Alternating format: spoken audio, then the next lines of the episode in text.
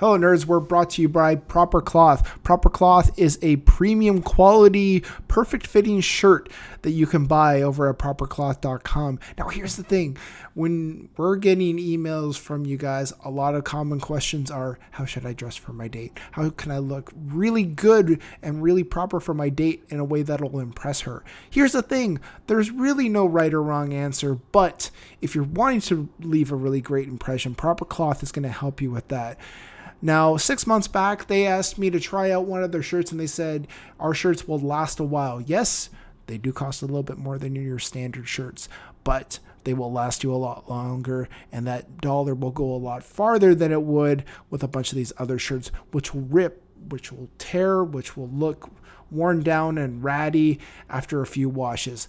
Not with Proper Cloth. Not only is it custom fitted to fit your body in a way that's going to make you look great, because that's the thing, fitting clothes really does matter. You don't want a shirt that looks too big on you or a shirt that looks too small on you. And with Proper Cloth, they make sure that the shirt looks perfectly fit on you, so it is properly conforming to your size and shape, which is great. That's what you need.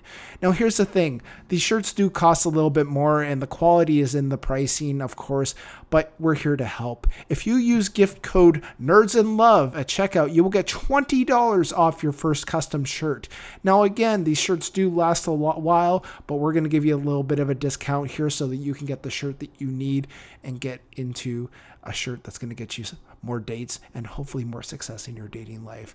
So check out proper cloth dot com, see what kind of shirts they have, and hopefully you can find one that will get you farther in your dating life. With that said, let's get on with the show. Thanks for your time. She won't get married because she's never been in love. I think I wrote that. Andy's really hot. And don't get me wrong, you're cute too, but Andy is like cut from marble. He's gorgeous. He's like this beautiful face and this incredible body, and I genuinely don't care that he's kind of lame. For a lot of people, love isn't just a slogan. And if he hits you again, you tell me. I'd be forced to knock his teeth out. I don't think that would be such a good idea. He's big. Oh, I'm sorry. It's written into my character to do it, so I do it. What do you mean love? You mean a big lightning bolt to the heart where you can't eat and you can't work and you just run off and get married and make babies. Wait, wait, wait. Don't leave. Don't leave, please. I could use your help. Take this quarter. Go downtown and have a rat gnaw that thing off your face. Good day to you, madam. Have you been single for far too long? Are you love out of touch with the dating game? Regardless of your plight, we're here to help. Put your hands together for the crew of the Nerds in Love podcast.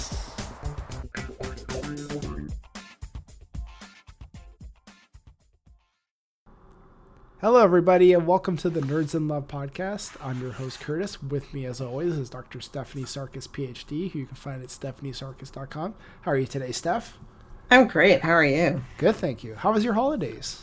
It was great. Happy New Year. Yes, Happy New Year. Did you uh, do get anything good for Christmas? Anything exciting? Uh, I knew as soon as you asked that, I was going to go blank. The gift oh. of companionship, I guess. People are in. A no, I really, I really went blank. Mm. That's the thing. Oh no, one of them, one of them was a really nice set of um, New Yorker cartoons, like two books, a set of New Yorker cartoons, and oh, they've nice. got a whole section on, on counseling and mental health and psychiatry. Oh, that's cartoons. Cool. So I always love those because I add them in presentations and stuff. Oh, cool. Is that something you yeah. can frame, or is that just like a book, or it's a, it's a, it's two like thick books. Oh, nice. Of, um, and it's all alphabetical. Oh, awesome. Of, like, you look up a topic like dogs, and it's got all the, their New Yorker dog cartoons, and so yeah. it's pretty neat. Awesome. So, and and also got a Far Side box set, but my brother is cleaning that. So. Yeah, he's already taken that, but hey, so, uh, you got to claim what you can claim, I guess, right? Right, right. At least the so. thing about a book is eventually he'll he'll be done with it. You can get around to reading it. Right, right, exactly. Well, then I was like, let's put it in a shared place. so we both have access. There you go. That, that, but, and, then, and and the holidays are continuing too, because we, we haven't seen my dad yet for Christmas, so we're gonna go oh, do that. So nice. yeah, so we're just keep going. It so. never seems to end. Yeah, people are already nah. like, "We'll see you next year," and I'm like, "Ugh, don't remind me. I still have a year to prepare." But uh, you're twelve months to get a gift. Yeah, you're good. I, I saw people were buying things in the stores, and they were already buying uh, like Christmas chocolates and stuff. And I overheard one couple say, "Oh, well, we can buy them now and give them to people uh, next Christmas." And I'm like, "You're gonna hold on to chocolates for twelve months? Big power to you, I guess, as long as they stay fresh." But I guess it depends what climate you're in. That's true. I just imagine somebody but, like had some chocolate. It's just melted, moldy chocolate. Like, oh well, tension was there, but. Here's some melted chocolate. Merry Christmas. Here's some melted moldy chocolate. There's, there's a good episode title, Melted Moldy Chocolate. Uh, and I, I think a lot of people bought the Gaslighting book over the holidays because I looked at the Amazon numbers and they spiked. So oh, good. I'm, I'm wondering what kind of family Christmas that was. Here, here's a book on gaslighting. Here, Dad. Yeah. not I'm not saying they're gaslighter, but here's, here's a book. That would be kind of a passive-aggressive move, I guess, right? If somebody's saying gaslighting. I had had people say to me, I ordered a couple for my family, and I'm like, wow, I wonder, I, w- I want to, I want to see like how that, yeah, how that happened. I want to meet that family, but uh, well, it could be that maybe there's, I mean, there's stuff, there's stuff about political stuff in there, and also um, workplace stuff. So I could see where it could, it could be a book that you you can use in all sorts of different situations where there's manipulation happening. So That's I true. could see like with a family that they're okay getting it. Yeah, I think a family that, that you've had stuff going on and you give them the book, it might be like a little wink, like, hey, this person gets what's going on in her family. Mm. So, yeah, maybe, maybe I just thought I just thought it was interesting that this spiked right around, yeah, right before Christmas. If you have bought so. uh, Steph's book, maybe you can let us know. Did you buy it for your family? If so, did you buy it because you thought it would be an interesting read, or were you trying to infer something? Now we need to know. Now we need the real answers. And also write a review on Amazon. I would appreciate that. I have a digital copy, which I'm planning to read when I go to Mexico. So. Oh, good. I, I don't think I put you in it. I'll have to double check. Oh, okay. Well, I mean, if so, I'm assuming in a positive way. Uh, let me see. Okay. Quick switch. Yeah, you're not in it. No, I wrote it before I met you. Okay. I think. Okay. Yeah, no, you're not in it. Okay. Yeah, because I, sure. I need some stuff to read when I go down to Mexico. And now I I've used to do that thing where I would haul like fifteen books with me down to Mexico. And now I just I load it all onto the tablet and read it. So yeah, isn't I, that nice? It's. I remember in the beginning, I was like, I'm never going to stop reading real books. And I'm like, ooh, I like this. It It is really nice. Uh, I'm not just saying that because you can go buy Steph's book on Amazon and then go read it on the Kindle app. But... And it's gaslighting is the title of it. It's yes. gaslighting, recognizing manipulative and emotionally abusive people and break free. I was uh, I was looking at my list of books I have to read down there, and it was it, kind of like the oddest assortment of books you could probably ever find. One was like a nonfiction book on the history of the Friday the thirteenth franchise, and then next to that is uh, your book, and then a Game of Thrones pre- prequel book. And I'm like... Yeah, if somebody looked at this, they'd probably be like, what kind of guy is reading all three of these books? But a very intelligent one. I guess so, yeah. So, yeah. Very astute person. Uh, Although with the hard copy, you could be like at the pool, and you could have somebody come up to you and go, what's gaslighting? You'd be like, sit here, and I will tell you about it. You can meet people that way. That's true. I really feel like we're we're losing that, that, that hard... hard uh, cover. I also like too when they do the paperback. Like if I can find a good paperback book. Now we're just getting on a book tangent, but if you can find a if bookmakers want to make a paperback book, that's like the nice middle ground because a paperback book really mm-hmm. will just fit anywhere. But some of these books that I've gotten over the holidays and otherwise, it's just like hardcover book and it's just rigid and you can't really fit it oh, anywhere. Yeah. And I'm and like, you have to think about the weight limit when you fly too, like the yeah. weight of your suitcase and all that. So I'm just. I'm gonna do some A S M R. Here's the book. I'm flipping through the pages right now. Here. So if you're writing a book, please make a paperback version. For, for well, it's actually the publisher that gets to decide that. Oh, interesting. Yeah. Okay, well, so if you, if you work for a and publisher, this and this book, I really like the pages and the hardcover or the the softcover one. It smells. The pages smell good. I'm into the smell of books, and you don't get that electronically. So, well, surprisingly, this is not a, bu- a podcast about plugging books and reading. Although maybe it should be. Uh, this is the dating advice show for nerds. Um, yeah. Uh, p- speaking of astute individuals, uh, while we are astute and we know our stuff for the most part, this podcast is not a substitute for mental health treatment. So if you really need help, be sure to contact a mental health professional, uh, including Steph. I'm sure people could contact you if they really were in dire straits, yep. right? So stephanie sarkis dot com. Yep. There's a uh, contact page there and it emails me. So yeah. And if you have any questions, and if you have any recommendations for what I should read down in Mexico, feel free to email me, mailbag at three ingredient nerds dot com. Let me know. Or if you have a question about your dating life, that's a good place for that too. But now, where are you going in Mexico? Puerto Vallarta. Week or Ooh. Not a week ago, a month ago. I wish it was a week ago, but no, a month ago. Ooh. Yeah. All right. Have fun. Thank you. Let's uh, let's. touch base with Jasmine here. Jasmine says, nerds, recently I was working a job where I was prohibited from dating coworkers. It was in our assigned terms and conditions. However, I've since left. There was a coworker that I had a crush on, and I know he's single. I'm thinking of asking him out, which I've checked, and in the terms and conditions is allowed. Uh, so what's holding me back? I'm worried that this may paint me as someone who either A, left a job just so I could pursue this guy. I didn't. It's a better opportunity. Or B, as there's jobs, as these jobs are in the same field, it may paint me as someone who dates coworkers, and I'm worried that this may hold me back career-wise. Obviously, I can explain this when asked, but I'm worried this may be a bad career move, particularly in the fierce corporate world. Jasmine. Jasmine, I feel like um, this is one of those areas where being a woman in business is tricky, because I don't think a man would ask this question. That's true. And I think that that kind of points to what women kind of go through in the workplace, is that we do have to think about that stuff. So I understand where you're coming from, Jasmine, that you're considering that. Um, but my first feeling was that uh, you're no longer coworkers and you've checked your terms and conditions. Um, if you if you would feel comfortable having an attorney maybe looking over it just to make sure, um, you know, that's that's your prerogative. That may be something that might make you feel a bit better about it.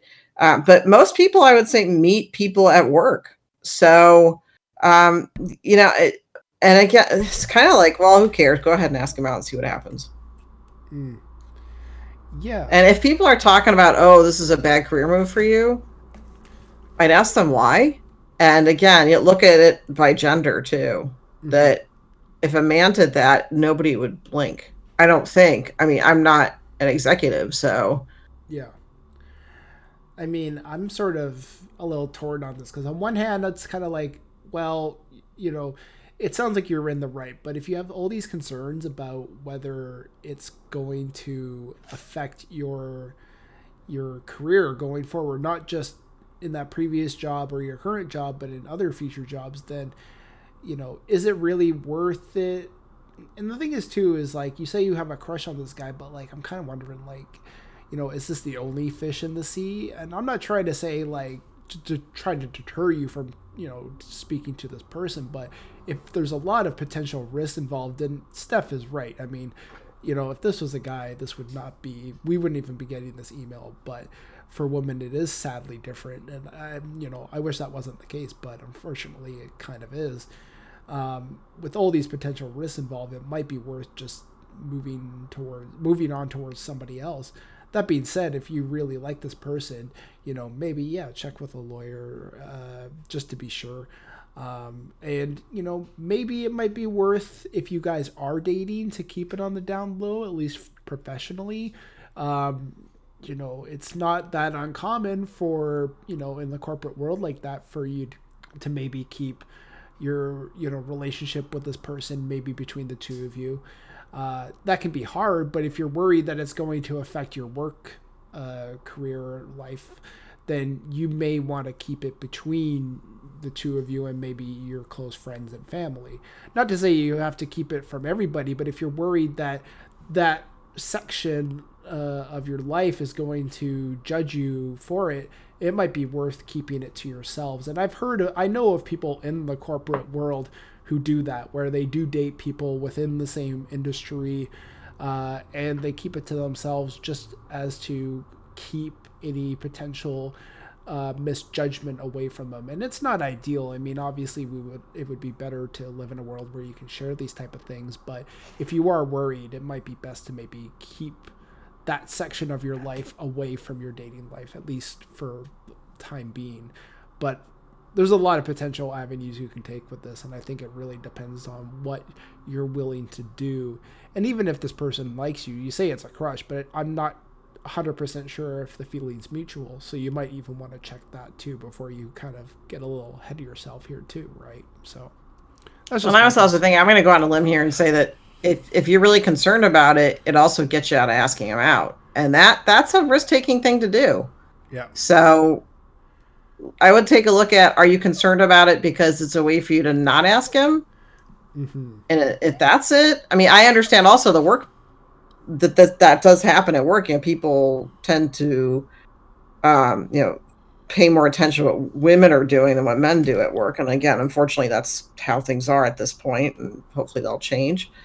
Um, but I'd look as, is it a way for you not to ask him, or is it really that you're concerned about work? Yeah. So, but Jasmine, let us know how it goes. Yeah, exactly. Keep us. And again, yeah, like you were saying, like the other option is you date other people. Yeah. And then you don't have to deal with any of this. I mean, I'm kind of thinking like at the end of the day, you know, this is a crush. You're not even too sure if it's mutual. There's a lot of potential risk. It might just be easier to find somebody elsewhere. And I hate saying that because it's almost, in a way, but but of... it also, the situation brings up some good questions for Jasmine, which is how women are perceived in the workplace. And that gets into a whole nother podcast, but um, yeah, it, I think it really sheds light on what women in the business world have to go through. Mm-hmm. That they do have to consider that. Yeah, and I, I think it's good that Jasmine considered that, and she read her terms and conditions, and and so it's good information for her. Um, if she leaves her current job and and then, you know, has met someone at her current job and leaves and wants to ask them out. So I, but I think it really sheds light on some of the things that women have to deal with at work. Yeah. And I think it's great too, Jasmine, that you are not even just thinking about, you know, the more immediate terms and conditions side of things, but also your uh, potential career as well, because a lot of people mm-hmm. don't take that into consideration, and they think, well, this piece of paper says that I can, but, you know, and not to again deter anybody from doing any of this, but it's good to think of all possible avenues and ways that this could be a potential issue. Uh, and I think that's, it's good on you for keeping that in mind. Again, not to deter you, but it's great to keep these things in mind. Mm-hmm. So good for you, Jasmine, that you're looking at the realities of your field. Yeah. Uh, my cat just rolled around on the ground. I think that means that he agrees. So. Oh, okay. Go kitty. What's your cat's name? I forgot his name. Colin Farrell. No, is it really? Then I didn't know your cat's name. Your cat's name is Colin Farrell? Yeah. Is is he Irish? No. I just... It's his... Like, you're answering that seriously? You're like, I don't know. That's a... I don't even, um, no, he's not Irish. He comes from Canada, but, you know, you got to have a unique name for a cat. Like, I don't get when people get animals and they just name them, like, John or Daryl or something. Like, give them, give them a unique name. It's a pet, like. See, I, I give them people names, but not, like, common people names, like Lucy, Toby, you know, like yeah. Their dog names. Yeah. It's not like Frank. Although my neighbor's got a dog who's, the, like, the translation is, like, Jim or something. I always think that's great because he's like this kind of like tough guy dog. He's like a like part bulldog or something, and his name's like Jim. So are you, sometimes it's, it's kind of ironic and funny, but yeah, I support you naming your cat Colin Farrell. I uh, I, I lately he's been finding boxes for himself to nap in, and I jokingly say, "I'm like, oh, oh. You're ready to be shipped out, I see." Oh, it's good to be a cat. Yeah. You can just do it. If household staff. It's great. Yeah. All right. Uh, did you want to read? And Jasmine's saying, I didn't know this is how this is going to wind up, but okay. Sure. So, so Aaron says, Uh, I'm a twenty-six-year-old and I'm wanting to get back in the dating game after being single for some time. The issue is I work in construction and this has left my skin rather dry and coarse. Some girls like this, but majority of sight is an issue against me. What can a guy do to help improve issues like this prior to going on a date? Aaron.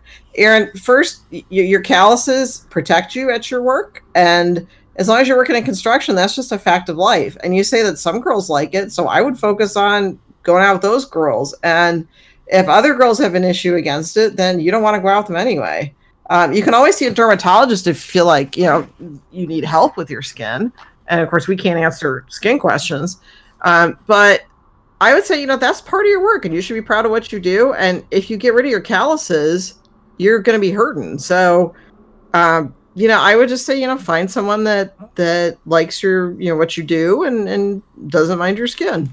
And you said that you have met women like that. So I'd say forget all the people that are that aren't into that. I'm going to take a bit of an opposite approach here. Okay. I think your hands... Like, it's hard to do much with your hands because I think you're right. Calluses are there to protect you. So I think your hands are not really a concern. But and the thing is, too, is I'm reading it over again. I don't see anything mentioning specifically skin. But the thing is, too, is most times what most people are going to notice is not the hands, but probably more so the face. So if there's like any like dryness or redness in the face, like that's going to be the most apparent thing. And I wouldn't really worry too much about your hands. Uh, again, you're in construction. Calluses are there to protect you, but on your face, at least, there's probably a few things that you can do to help improve. And that, oh, so you're thinking like maybe because he's been out in the sun and stuff. Yes, because he says skin, but he doesn't generally say. And I'm going to say right now, you don't have to worry about your hands. Um, Again, if you work in construction, I think most people would understand. I think where you may be running into issues is maybe your face. And if you're and if you're having issues with your face, there's like a lot of really simple stuff that you can do. Um, if you But let's back up first, because I'm I'm kind of like, well, if you got somebody judging you on a date about your skin on your face, that to me is very superficial. So that would automatically make me think, you know what? If I'm on a date with someone and it's the first date and they start saying stuff about my face, that's a huge red flag to me. However, if he is in, if you are in the sun, Aaron, um, and you are having skin issues, then I would probably see a dermatologist because I mean, if you might have, you might even have a skin condition. Yeah, I don't like, know. If he, if and I'm not. I'm not a dermatologist, so I can't really make a judgment call here. But say you have lupus, which is a very common. Um, you know, reaction that a lot of people have, you know, there's ways to counter that. And I think if anything, uh, and I don't know what these people are intending when they say something like that, but a lot of times if there are skin conditions, if there is like a skin issue that can be treated, you know, the perception possibly being that if you're not treating it, it kind of comes across as like, maybe you don't care. And not to say that you are or aren't, because really it can't make a really judgment call on that. But you know, I think putting your best foot forward, there's nothing wrong with that. Um, because I'm focusing less so on like why these people did. I mean, at the end of the day, you know, I think it's very vain of them to focus on that entirely and perhaps not want to go on a date with you just because of that. That's kind of odd. I, I just don't understand. But it's also a side effect of online dating culture though, too. True. But there are... That we write people off more quickly. True. But there are some things you can do to help your skin, and I'm gonna focus more so on like just some few things you can do to help your skin. Um, not to say you have to, I mean, ultimately it's up to you. And I would probably recommend that before you do any of it, seeing a dermatologist to see if maybe there's some other, some major issues there would be recommended. Um, dermatologists will tell you if there's like an issue like you have with lupus or something like that. And if you do, then there's obviously some things that you can do that are more medical. But if they say there's nothing wrong with you, then there's like a few things you could probably do. Um, one would be uh, maybe like a facial mask uh, once once a week or two times a week. Um, I actually found out recently when I went to my barber, because I go to a barber once a month, that my barber started to offer charcoal uh, peel-off masks with your your haircut. And I was kind of surprised by this because I'm like, well, why would I thought face masks were more for women. I didn't otherwise know, but I such bias. I know, right? But it was like ten bucks and I thought, you know what, I'll go for it, I'll give it a try. And I'll tell you what, After that, I went to my local drugstore and bought like as much charcoal peel-off face mask as I could buy. Like I was walking out of the store full of a bag of them because I was a convert. Uh, they do really work to do a couple of things. One is to close up the pores on your skin, but also to remove a lot of the built-in dust and dirt and things that cause blackheads, stuff like that. So um, you don't want to do it more than twice a week, but you can buy a charcoal face mask for pretty cheap. I mean, the one that I buy comes in like a regular, like a, I could probably grab it if, but Uh, I'm not going to go that far, but it comes in like a relatively decent sized bottle that probably comes with four, four uses, and it's around four dollars. So that's like a dollar usage. And really, if you're doing it twice a week, like that's not too bad. That's going to be a real great way to sort of help with your face, uh, facial kind of complexion there. Uh, and the thing is too, is you want to avoid sheet masks if you have facial hair, just because those will literally rip your facial hair out. Did you say sheet or sheep? Sheet. What, what did you? S H E E T. Oh. I made that mistake. I, I had a, well, I used to have a mustache and I don't anymore. The reason being is that I put on a sheet mask. Getting old. I uh, somebody was like, oh, you should try a sheet mask, and I was like, okay, I'll try that instead of the charcoal one.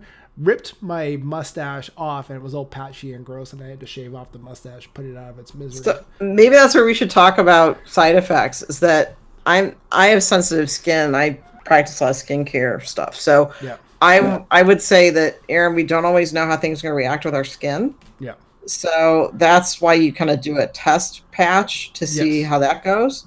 Yes. Uh, before you try anything. And again, you can also go to a dermatologist and um, you know, yeah. just get your skin checked out, which is probably a good idea anyway if you work outside.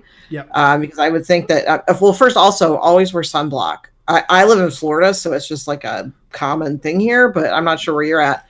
But mm-hmm. you want to make sure that you protect your skin out in the sun. And that's another thing that can cause it to be dry, is if you have a lot of sun exposure. So, yeah. you know, it might be worth it just to go to a dermatologist just to uh, get your skin checked out. Um, to see if there's any trouble spots.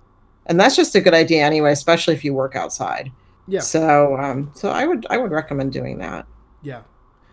And you know, there's, there's lots of things that you can do for your skin that don't have to be super expensive, and it just helps. Uh, you know, maybe, maybe at the end of the day, these people are going to nitpick and find something like, oh, his ear is slightly lower on the left side than the right side. I don't want to date this person, but And there's really nothing much you can do about those people. But, you know, there's some things you can do for your skin. And I, I'm not going to say that it's going to guarantee that you get more better results with your dates. But, I mean, it it might help. And, you know, it's really, at the end of the day, if you have anything, it really is going to help your confidence level and help you feel better about yourself, which I think is going to help overall with your dating uh, experience there. So, and if your confidence is pretty good and, and you know that this is just a side effect to your job, then you say forget those people. Yeah. Um, yeah. That's the thing with dating. You can be super confident and still run into people who are just terrible. So it's it's it it happens. So all right. Well, best of luck, Aaron. Let us know uh, how your skincare is coming along. Uh, next up is Brad's email, and boy, Brad's got a lengthy one here. It says, nerds, I'm in a bind, and I'm hoping you can help. I've been married for six years now, and up until last week, I'd stipulate that we are happily married. My wife was wanting to go on a skiing trip with some of her girlfriends. I figured, sure, why not? Have fun. I even planned some day trips with my guy friends. One of my guy friends is married, and his wife is friends with my wife. My buddy told me that he wanted to show me something, and it was on Instagram, a story, and it was my wife drunk making out with some guy. Now, here's what bothers me aside from making out. She said she doesn't have Instagram, but the Instagram I was shown was clearly hers. I asked her buddy to send, or asked my buddy to send me proof, and he did. When my wife returned, I calmly asked her about the trip. I alluded to it, stuff like meet any cute guys or get into any trouble. Then bam, drop this on her lap. To her credit, she didn't deny it. I then suggested that we spend t- that she spend time with a friend or parent, and she promptly took some things and left. And it's not, and I'm not torn up about this. I suppose at the end of the day, I know we need some time apart, and this is likely for the best. Now I'm wondering, what do we do now? I'm on the fence as to whether or not I work with her on this. I could and probably should. but I guess it depends on where she's at. I don't want to be one of those people who jumps to on the divorce bandwagon. I guess my question boils down to, how do you get from that initial issue to quote-unquote irreconcilable difference, differences, and is there much of anything I should be doing? Love the podcast. Sadly, never thought I'd be emailing in. Brad. Well, Brad, when you say should and could, I, I would kind of throw those out the window, because whenever you say should, could, would, uh, we... It, it kind of traps us. So, and that's part of when we talked about, you know, I've mentioned before that I'm trained in cognitive behavioral therapy. So when you say could and should, well, sometimes you just end stuff. Um, there's nothing that says you have to go to therapy, or that you have to, um, or you have to get divorced. I mean, there's, you can do whatever you want in this situation. Um, you've got a couple issues. One is the, the, you know, the flat out betrayal.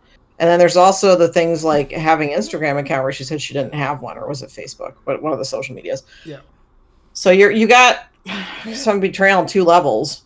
Um, and, and it, it sounds like you're kind of done from what I was reading, but again, but if you tell yourself, well, maybe I, I well, I should, or, or, or could, again, what, what is it that you want? And then also, what is it that she wants? Mm-hmm. Does is this her way? Is this was this a way that she was not happy, and both of you weren't happy, and this was how she kind of pushed it ahead, mm-hmm. so to speak? Yeah, yeah. And the thing is, too, um, uh, Brad, is when you're posting on, on on social media, you're being pretty bold. Oh yeah, and she's probably thinking. Well, she's probably thinking, you know, that. You know, he doesn't know that she has Instagram, so she probably had that level of comfort. But yeah, I mean, not to excuse what she did, but I mean, I guess, Brad, at this point, what you should be doing, and I mean, it might be uncomfortable or whatever, but it would be good to communicate with her and see, you know, what she is willing and able to do, and see where that lands with what you're willing and able to do. Um, you know, like Steph said, there's really no right or wrong answer. I mean, if at the end of the day you feel like there's something that can be worked on through therapy, then maybe that might be the best avenue. But if not, I mean, there's nothing wrong with separation or divorce. You know, at the end of the day, these things have happened, and, uh, you know, that's kind of why these, these are in place. Uh, I think, though, you know, at the very least, you should be putting out that kind of initial communication to kind of see where you guys are at, and maybe giving us some time for both of you to think about it uh, would be best. But it is good to eventually communicate and see what you guys can, or, you know, want to do in terms of, you know, resolving these issues one way or another. Uh, but yeah, communicate with her and find out where, where she's at, and go from there. And Brad, also, I don't know what state you're in, but some states have waiting periods from separation to divorce. Mm-hmm. So I'd also look at that too. And if you, um, and first, you know, consult a lawyer too, yeah. uh, family law attorney. So uh, if you, if you and your wife are deciding to split up, you may have to establish a, a official date of separation if you are in a state that has you wait. Mm-hmm. Um, and again, I don't know what the laws are in, the, in in your state. I don't even know what state you're in, but I would consult an attorney. Yeah. So. Yep. And I'm sorry this has happened to you all. I mean, it's it's happened to both of you. So, um, yeah. it's it's one of those things that, wow, I, I wish that she could have told you that she was not happy. Yeah.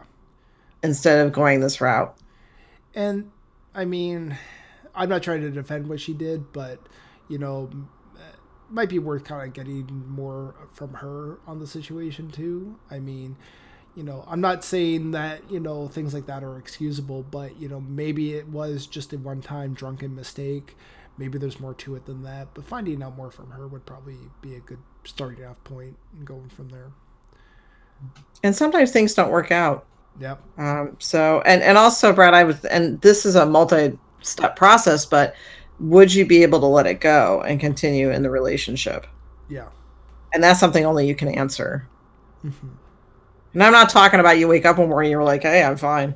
But, you know, again, it takes time. But would you, do you think that this is something that you would be able to let go of?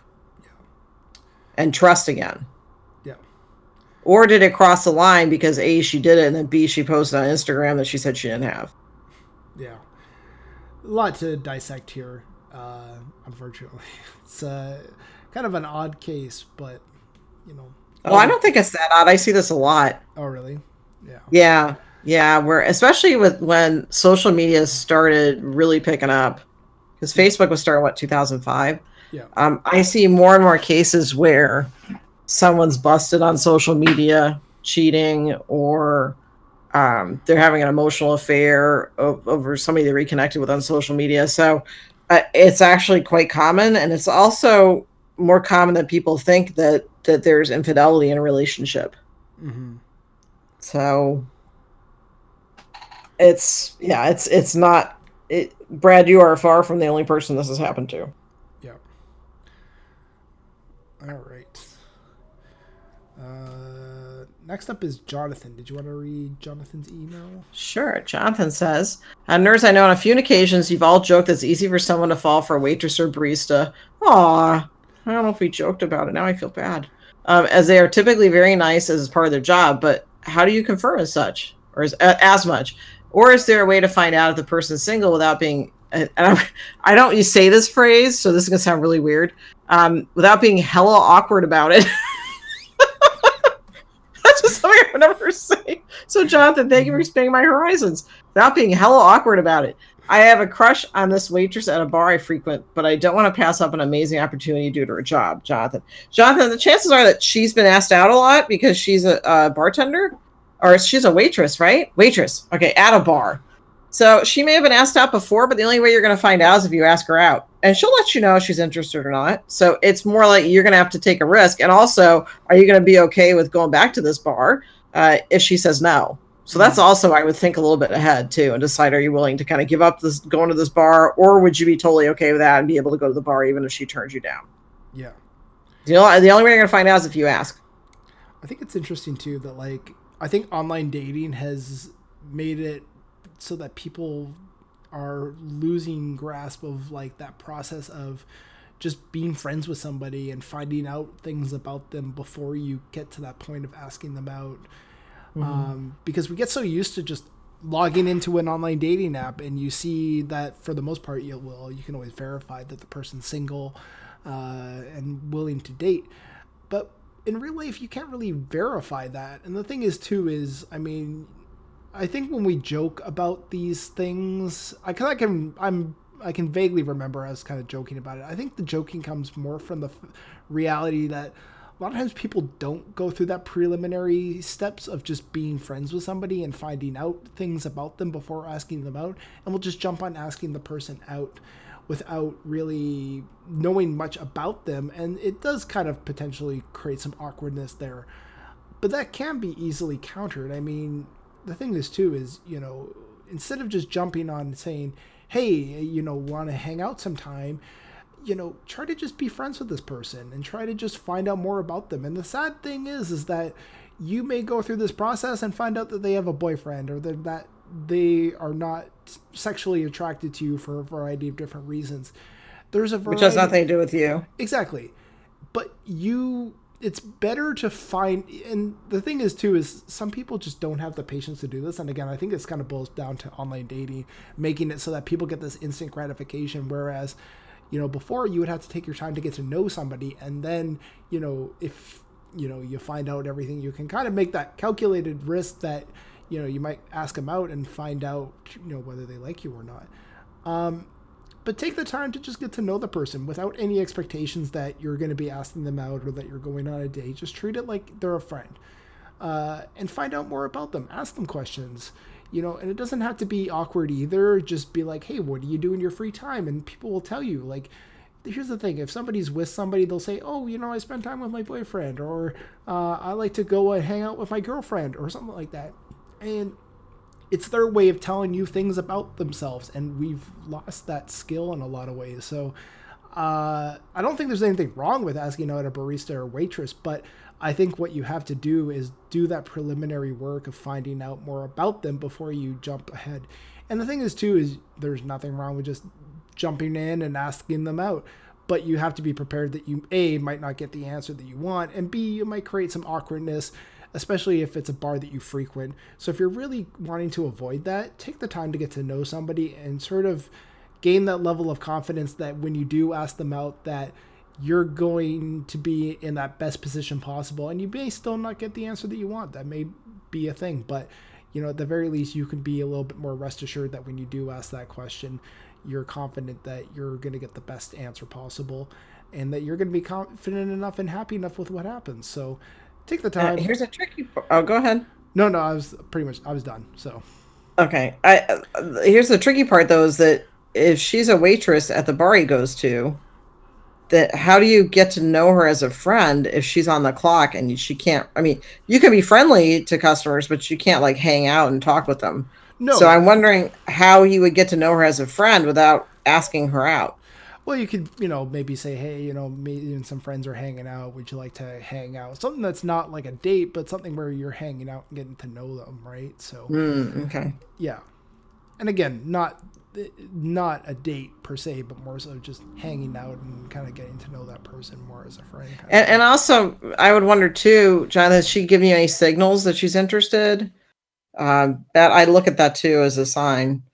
Um, and it sounds like you may you may have talked to her because you frequent this bar quite a bit. Is yeah. that what you were saying? I think. Um, so yeah, and, and when we were joking about it, easier to fall for someone as a waitress or barista, I think. Um, yeah, I think what you said is right. It's like that sometimes we mistake good customer service for, hey, this person's into me. Yeah, um, and that's good if you have self confidence like that.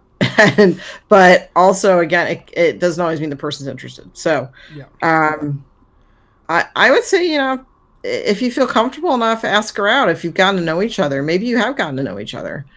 Uh, but again, she's going to let you know when you ask her out yeah. and you'll get your answer. So sometimes we just need to get our answer too. So, mm-hmm. yeah. And the thing is too, is, uh, you know, in, in, in some, you know, situations too, you may put forth like the suggestion that you hang out as friends, and a lot of women nowadays, and guys too, like ever, it's not gender exclusive, will pick up on maybe the fact that you might be interested and might just put something out there like, hey, just that's fine, I can hang out, but just so you know, I am with somebody, or I'm not dating, or whatever else. So you may just, you know, take it easy and take the slow and steady approach and still just get your answer pretty much right away. A lot of people are really kind of like socially aware uh, of these kind of cues and can pick up on them enough to tell you like, hey, yeah, I'm fine with hanging out, but just so you know, I'm not dating anyone right now, or something like that. So keep in mind too, that you may take the slow and steady approach and get your answer right away. I've been in c- scenarios where I've done that as well, where I'm like, you know what, I'm going to take the slow and steady approach. And then they're like, oh, I'm not interested in dating. Like I, I don't, I'm, or I don't date men, or something like that. You're like, oh, well, thanks for your thanks. I don't, I didn't have to go through. Well, all it can, and it can hurt, but you got your yeah, answer. Exactly. Yeah, and it happens. It's that's ultimately a part of it too. Is whenever you're dating, especially nowadays. Well, even I would even say with online dating, but obviously a little bit less as much because with online dating, you know if the person's single, but there's always going to be a bit of rejection involved, and it sucks, but. You know, it is a part of it, and it's good to keep a good, healthy frame of mind when it comes to those things. Uh, when you know, taking into account dating and all that. So, and very rarely is someone's reaction to you anything to do with you. No, it's never. Per- uh, well, I mean, I would say ninety percent of the time it's not personal, unless you've really done something to really irk them. But yeah, no, it's it's not personal. It's something going on in their lives or whatever else. But yeah. All right. Well, best of luck, Jonathan. Uh, let us know yeah. how it goes. All right. Uh, next email is from Ryan. Ryan says, Nerds, it's twenty nineteen and I'm wanting to try online dating again. My question is simple. What's a great way to get someone's attention on that initial message? Ryan. I think just be yourself. Just be yourself. Keep it short.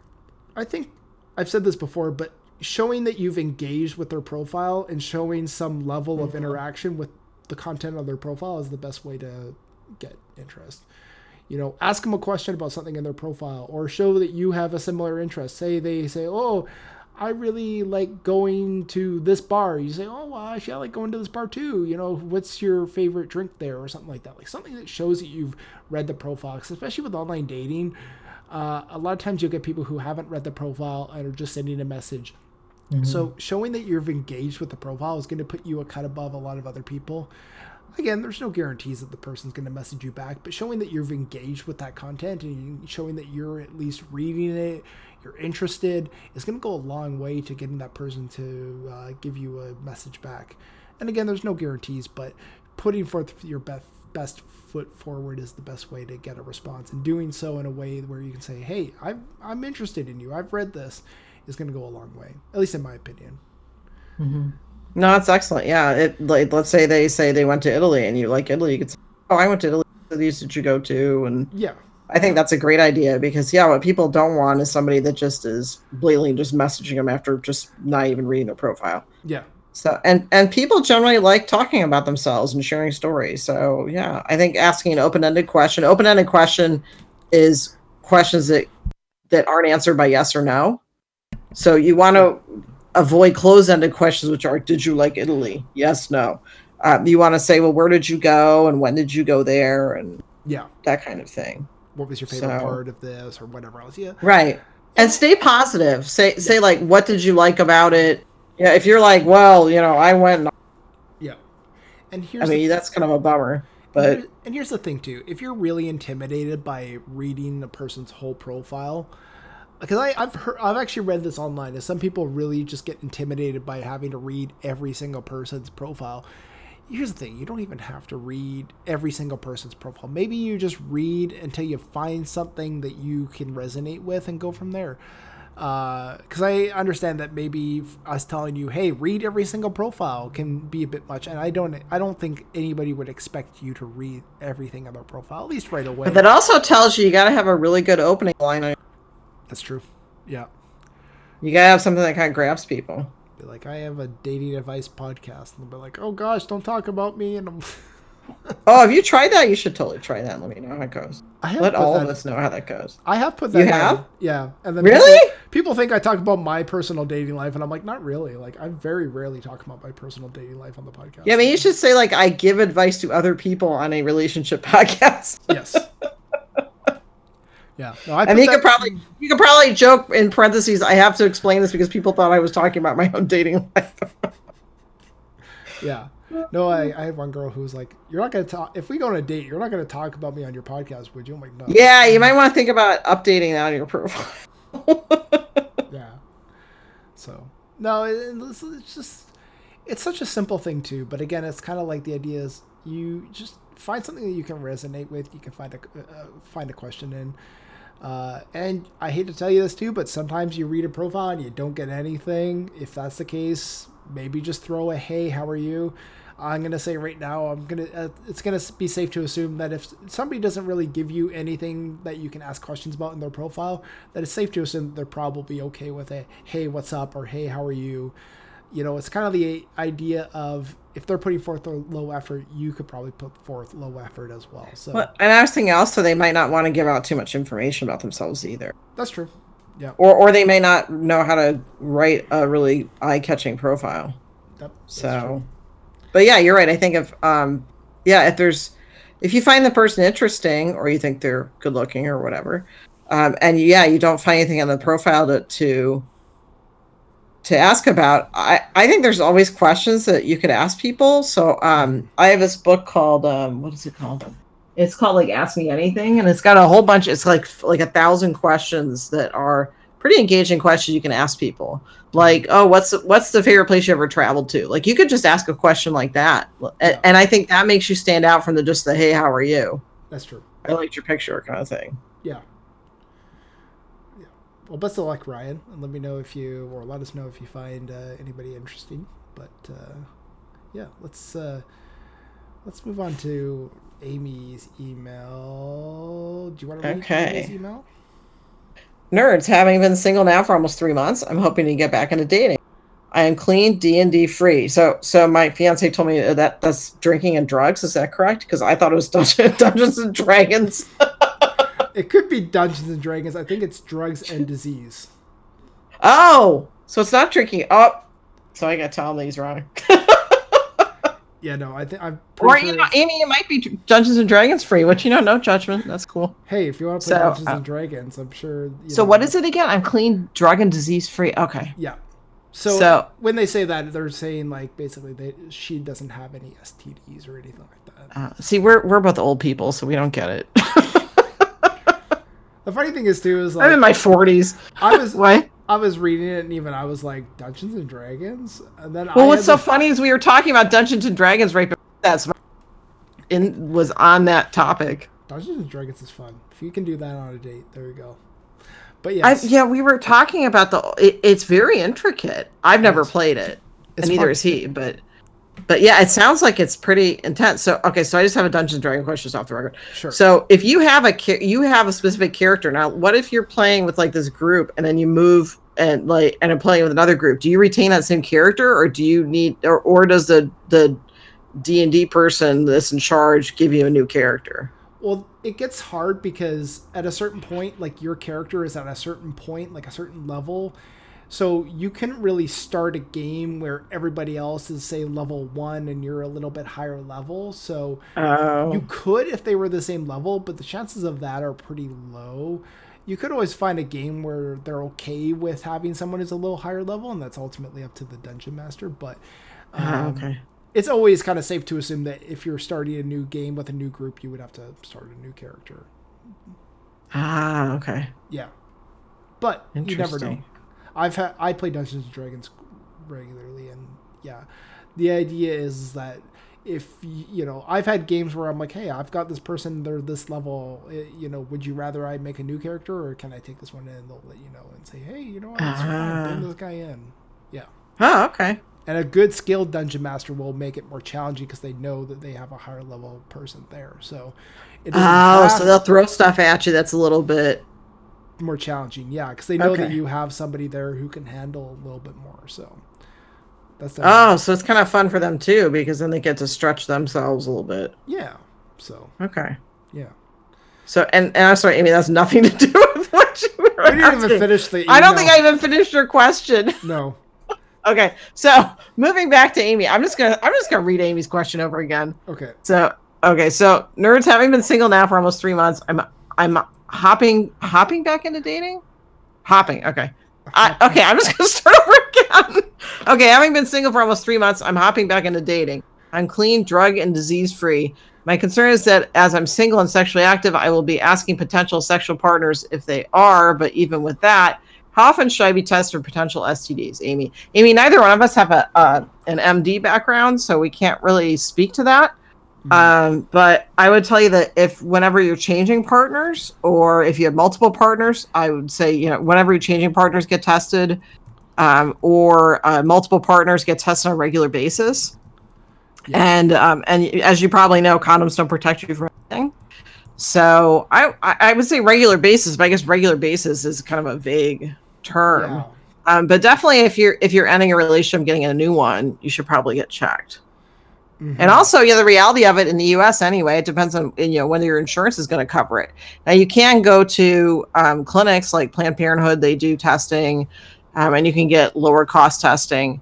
Um, but you know, there's there's also the reality of it that way too. So now you're in Canada, so I'm assuming that's covered. Or Uh, no, it's not. You do have to pay for. Oh, it's not covered? No, because it's considered like kind of extra. So, huh? I don't think it's much though. Like I think it's, um. But I was actually kind of curious because uh, you know, I I regularly will get myself tested because up here in Canada, and I don't know if it's different down in the States, but up here they recommend that if you have. Like, they say that if you're with a partner regularly, that you can probably stick with being tested every three to six months. But if you're sexually active with multiple or anonymous partners, and they say anonymous not as in you um, you don't know who the person is, like obviously you do, but where you're maybe going from person to person, it's better to be tested more on like a um, monthly basis. So... Uh, that's at least how it is up here, is that, yeah, it's usually every three to six months if you're with a regular partner, or if you're a little more active, doing it every month. Um, that being said, obviously, you know, it's, I don't know, it depending on how sexually active you are, I mean, there's people who are with multiple partners at the same time and people who go with different partners. So it's kind of like, well, obviously it would probably be best if you got yourself tested before each and every partner, but um, yeah, it, it really is. I mean, in some ways it's up to you, in some way, and that's kind of where we run into issues where, you know, there's no regulatory way of saying, hey, you know, this per- you as a person needs to be tested every so often. Um, I would say maybe a month, every month, if you're sexually active and you're kind of with multiple partners, would probably be best. Um, but if you could be testing yourself after every partner, that would be ideal. But um, I'm looking it up right now. Yeah. But again, we can't give advice. But how often should you get S T D testing? And you can uh, screening at least once a year. Mm-hmm. Um, with multiple or anonymous partners, more frequently, three to six month interval. Okay, so that's what the C D C, that's the uh, Center for Disease Control in the U S So three to, three to six months is pretty good, but I could I would say even a month would be pretty good too. I mean, once a month getting tested, especially if you're really being sexually active, would be would be best. So, I mean, see, once I would say once a month for for the clients I'm, that I work with, I think it would be a time and money constraint issue. Yeah. So that's. Yeah, I guess it depends on how, how much they charge where you live. Because up here in Canada, right. It's something like forty dollars. So monthly, that's not too bad. But I guess it really depends on how much they charge for those extensive testing. I, I, but I think it's really important to look at, are you having a symptom too? Yeah, that's true. I mean, if so, you're having and symptoms, I would, you should be yeah, going for any discharge, any itching. I mean, any obviously if you have any rash or, or any kind of blister, yeah. uh, you want to go in. So uh, if you're having pain during sex, you want to go in. But again, you know, that I would ask your doctor. Your doctor, uh, I would give you pretty good recommendations, I would bet, on how often you should go in yeah. and get tested. And that would probably um, be best is to go to a doctor and get an official word from a doctor. But I mean, because yeah, we're both not doctors, so. Uh, You know, but maybe it might be good to say, go in and say, hey, you know, would three to six months or once a month be good for me, or is that too much? And ask your doctor and see what they say. Uh, there's nothing wrong with going to your doctor with equipment or being equipped with, with at least a little bit of knowledge, so that when you do go in and ask them those questions, you at least are, you know, a little more equipped to um, ask them the, the questions that, uh, you know, are going to give you the right answers there. So. Well, I just went onto the uh, American Sexual Health Association site, and they have a thing where you can enter your zip code, and they'll look up a place where you can get tested. Oh, perfect. So, and and Amy too, um, if you're feeling uncomfortable asking your doctor yeah. um, about getting tested, it that is very common for people, and your doctor's probably been asked that before, so it's probably not a big deal. If you don't like your doctor's response, then I would say maybe go to another doctor. Yeah.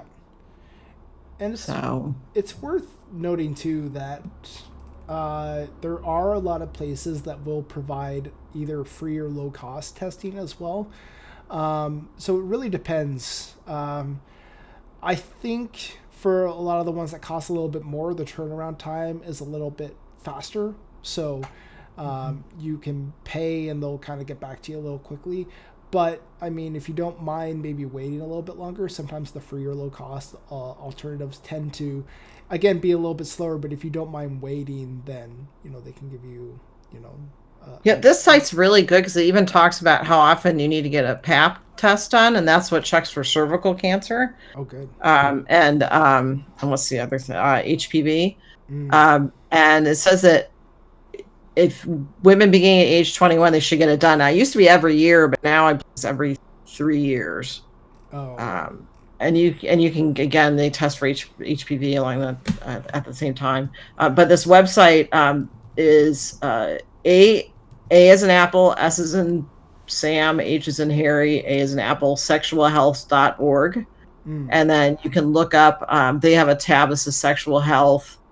Uh, on it, and you can look up all that stuff. So I would go to, they seem like they're pretty good with their information. So um, I would go there. And, and then uh, if you want to get real specific, it's ashasexualhealth.org backslash stdstis backslash get dash tested backslash, or is that a forward slash? Whatever the slashy thing is.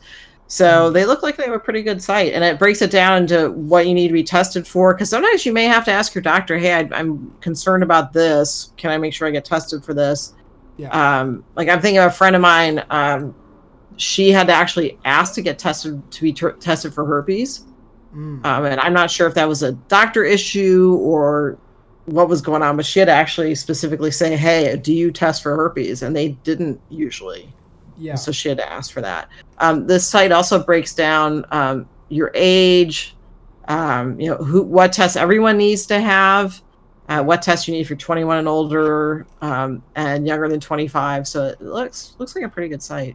Yeah, I'm not associated with them at all. I just happen to Google them. So yeah, it's also worth noting too that there's also a lot more, especially in the last few years, over-the-counter tests as well. So if you're really maybe Uh, hesitant about going to a doctor or going to a medical care facility to getting test for getting tested, you can also, there's a lot of options for over-the-counter testing as well.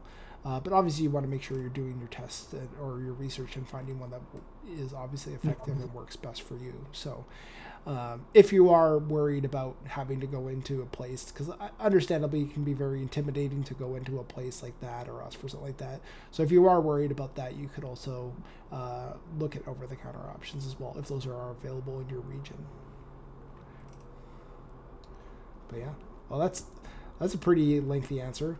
Hopefully, uh, Amy, you you are equipped with the knowledge you need to be re- both responsible and uh, still enjoy yourself sexually. So and good for you, Amy, that you're asking that. Yeah, you're taking good care of yourself. Yeah. Uh, let's see. Am I reading? I can't even keep track anymore. That's the that's the. I'll read. I'll read it. Uh, nerds. I'll be traveling to Cuba with my girlfriend. It'll be with friends, but this is our first trip together. While I'm not outright concerned, I'm wondering if there are any hiccups or potential roadblocks I should be prepared for. Darren, uh, Darren, this is this is a really interesting question because you're talking about Cuba, and in the U S, we have to get special permission to go to Cuba. My understanding in, in Canada is that, that you can travel freely back and forth to Cuba, right? Oh yeah, I've been to Cuba so, quite a few times. So one of my one of my things was like, do you have visas? You know, like I started doing like the like the like the um. uh logistics of it. But yeah, you can yeah because I people from Canada go to vacation in Cuba all the time, right? Oh yeah, Cuba is very similar to Mexico, a lot of like all-inclusive resorts and things like that. Mm-hmm. um yeah so um it, it is very popular. I've been to Cuba a few times. I like it. I don't like it as much as Mexico personally, but I mean, not to rain on your parade, Cuba is still a lot of fun and I'm sure you'll enjoy it. um Yeah. And my family's gone, but through visas, through work that they do. So yeah. um, now I'm like, I hope, and now I'm wondering if I'm like going to get tagged by the government or something, but um, they go legally, but um, yeah.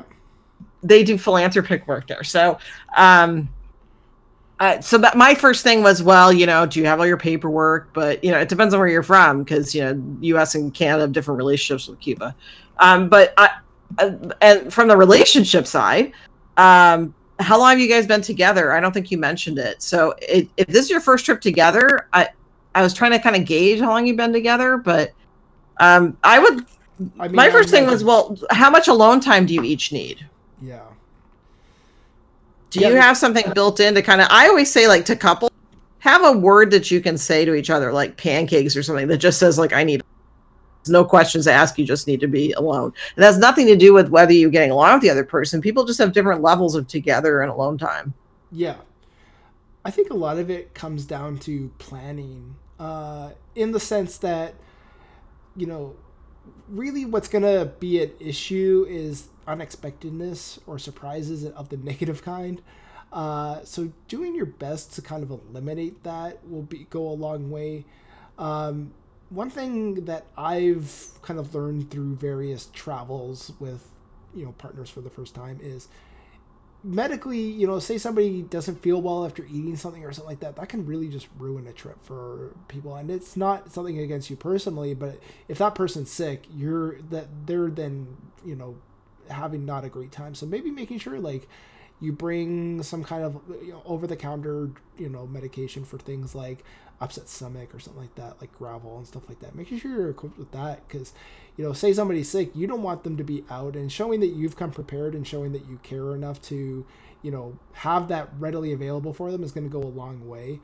Um, at least in terms of like making sure that they're still up and at her and able to enjoy the trip is probably part of it. But also too, like, I guess fi- finances as well, that could potentially be an issue. Like, you know, uh, obviously if you're going on the trip, I'm imagining that you guys have already sorted out finances and who's paying, but when you're actually there too, maybe figure out some sort of system for paying, just so that it doesn't get to the point where one person's paying for everything. And maybe you've already established this. Maybe you guys already have enough of a rapport that it's not going to be an issue. But you don't want to, equally, you don't want to be the person that is paying for everything and, you know, you become maybe cynical about it. And likewise, you don't want to be in that situation where you're not paying for different things and this other person's having to pay for you. So maybe coming up with a way where you're equal and fair with paying for things would make sure that, you know, that person's not feeling exploited, or equally, they're not exploiting you. Um, I agree with you, Steph, uh, making sure that like you have alone time. That's a big thing, but also making sure that you have some time together, like, you know, making sure that you have maybe some set time. Like you mentioned that this is a trip with friends, maybe making sure that you guys have time where the two of you can just spend together would be a big thing too. Like maybe you go on an excursion, maybe you have a dinner with just the two of you together. Making sure that you're still taking time for each other would go a long ways. But, um, yeah, and obviously checking in with the person and making sure that you're communicating with them and seeing how they're doing would go a long way as well. But yeah, mm-hmm. What do you think? Yeah, and, and also, you know, like balancing that time with your friends and your girlfriend. Yeah. Maybe talk about expectations before you go. Yeah. You know, so- and that's that can be kind of a tricky conversation, but you mm-hmm. could say, hey, you know, I know this is our first trip together, and what, you know, what's your tra- I would say, what's your travel style? Yeah. And some people like to be like really active when they travel, like hiking and stuff, and other people are like, I'm good with laying by the pool. Yeah. So I would get an idea ahead of time what that person likes to do, because traveling is just a different animal. And again, yeah, if you get sick on a trip, um, first I would make sure that you, what access do you have to healthcare if that happens? Um, and then you might, this is also too, where you might want to know uh, about your partner's medical history if you're somewhere. Um, now you're with friends and stuff, and, and, but I would, I would also look at it, if they do get sick, you're going to have to probably take care of them maybe if they get mm-hmm. sick. So um, that can actually bring couples closer together, but it also means that you're having kind of a rough trip. So yeah. um, I would also look at too, and again, this is coming from a U S perspective um, where you don't stay in resorts, uh, is that um, what's the emergency contact information for your um significant other, you know, where where are they going to keep their documents? Mm-hmm. Um, and again, that's that. It's probably not the same thing in Canada, because you can travel back and forth freely to Cuba. So, um, but I would just say that, you know, you're probably going to have a great time, and yeah, it's it's kind of a new adventure. And I think if you can travel together well, I think a lot of other things go well too. Yeah, I think the real gist of it is is try to plan as much as you can beforehand. Uh, but be prepared that there may be things that pop up, and if they do, just communicate with your partner and just make sure that both of you are, uh, you know, able to enjoy each uh, the time. So, I mean, it's really not overly difficult. Uh, the great thing about a trip like that is you know what it is, and you can plan ahead of time. Uh, so, you know, you can try to prepare as much as you can. Like even for me, like not so much in a dating perspective, but uh, you know, I'm going to Mexico in February, and I'm already, you know, I planned and I've been, I was calling the, you know, organization that handles, uh, like checking your bags and all that when you go on. And I was like, hey, I got a couple things. I'm not too sure if I can bring them. It's just planning ahead when you're traveling is always a great thing. But when you're traveling with somebody else, it goes a long way to just trying to prepare as much as you can beforehand. And again, prepare that for the fact that even with all your preparation, you may still run into issues that you didn't plan for, and just, you know, accordingly dealing with them as you need to. So, and a lot of times just bad travel experiences just make for good stories later. Oh yeah. And the thing so. is too, I hate to tell you this, uh, Darren, it's not going to be perfect. There's going to be an issue or two that pops up. It's inevitable. Perfect is boring. Yeah. Perfect is boring. Put it that way. You don't want to be like on a, oh, we had a perfect vacation. Well, Yeah. You know, like, I want to know, like, what, you know, what, that stuff makes it interesting. Like, when you do, like, off the beaten path stuff. Yeah. Or um, the people that you meet. Yeah. Um, uh, that's the stuff I think that really makes a trip good. And I, I'd also take a look at how well does your girlfriend get along with your friends? Yeah. Are there certain friends that cause problems, um, particularly if they're drinking? Um, so I would make sure that you act as a buffer if you have those friends. First, I'm wondering why you're going on a trip somewhere with them, but I'm I would say they've met each other beforehand, or at least right. Each other. And I would go out of your way to make your friend feel comfortable. She has met your friends because you have a history with them and she doesn't.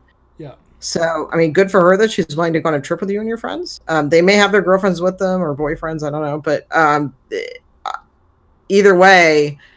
Again, I would say if there's a friend that she tends to be uncomfortable around, I would make sure that you are a buffer yeah. and that she is kept a healthy distance from them. Um, and again, I'd wonder why you're going on a trip with them um, if there, there's something going on with your friend. Um, but again, I, I think it's really important that you don't leave your girlfriend out no. um, because, again, she's she's going into this in a different way than, than your friends are. And again, your girlfriend, your friends may be bringing their partners too. Um, but go out of your way to, to make her feel comfortable. And especially when, if you're having discussions, like if you're talking over dinner, make sure you include your girlfriend or say, hey, what do you think about that? Or, or, you know, make sure that if she's not, uh, the personality that kind of jumps in with a conversation and just kind of sits back, you invite her into the conversation. I think that makes a huge difference because what I see with the, with cases like this, when it's the first trip and it's with friends, what I've seen in couples therapy is that um, the couple comes back and the biggest issue is you left me out of stuff. Yeah. And you went with your friends to the beach and you left me at the hotel. And, that, and that's the stuff I hear.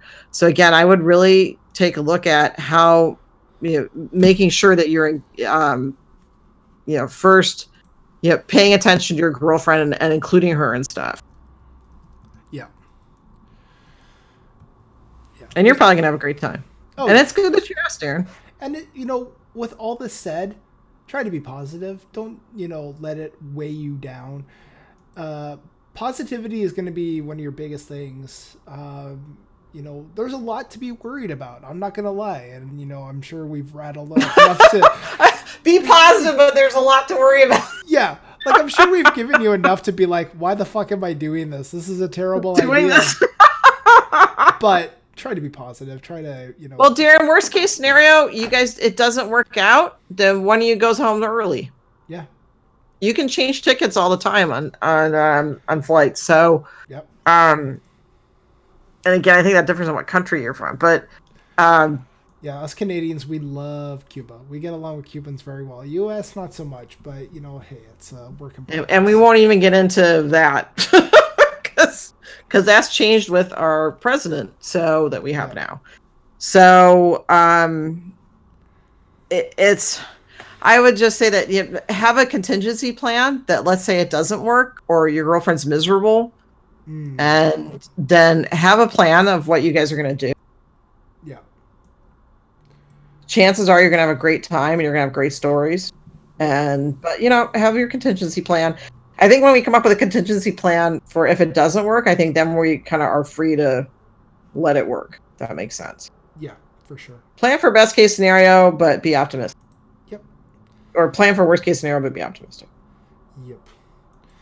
And hey, you know what? We're, you know, well, you're going uh, on this trip. You know what you should do is uh, buy Steph's book and bring with you uh, for the trip. Read about gaslighting. Yeah. See what your friends have to say. Like I'll get together and write a review on Amazon together. Be like me and bring Steph's book to read when on your trip to uh, Mexico there. Uh, no, I mean, I'm partially kidding, but yeah, you know, uh, lots lots to keep in mind, but yeah, be, enjoy yourself. Have fun. I'm picturing Darren's already like hitting cancel. On He's like, like, why the fuck did I think this was a good idea? I'm never asking them anything again. I just imagine that. Like, I imagine there's every there's at least one email a week where we break it down so much that the person's like, why did I think this was a good idea? No. Like, but I think when it works well, I think you've got you've got a relationship that can last a long time. I think traveling with someone is like one of the biggest indicators that things are going to go well long term. And the thing is, too, is I don't, realistically, your partner is not going to be so much concerned with something going wrong, but more so your response to it and seeing how you react to something not going well. You know, if you're the kind of person to blow up when something doesn't go well, I mean, that's not going to look well on you.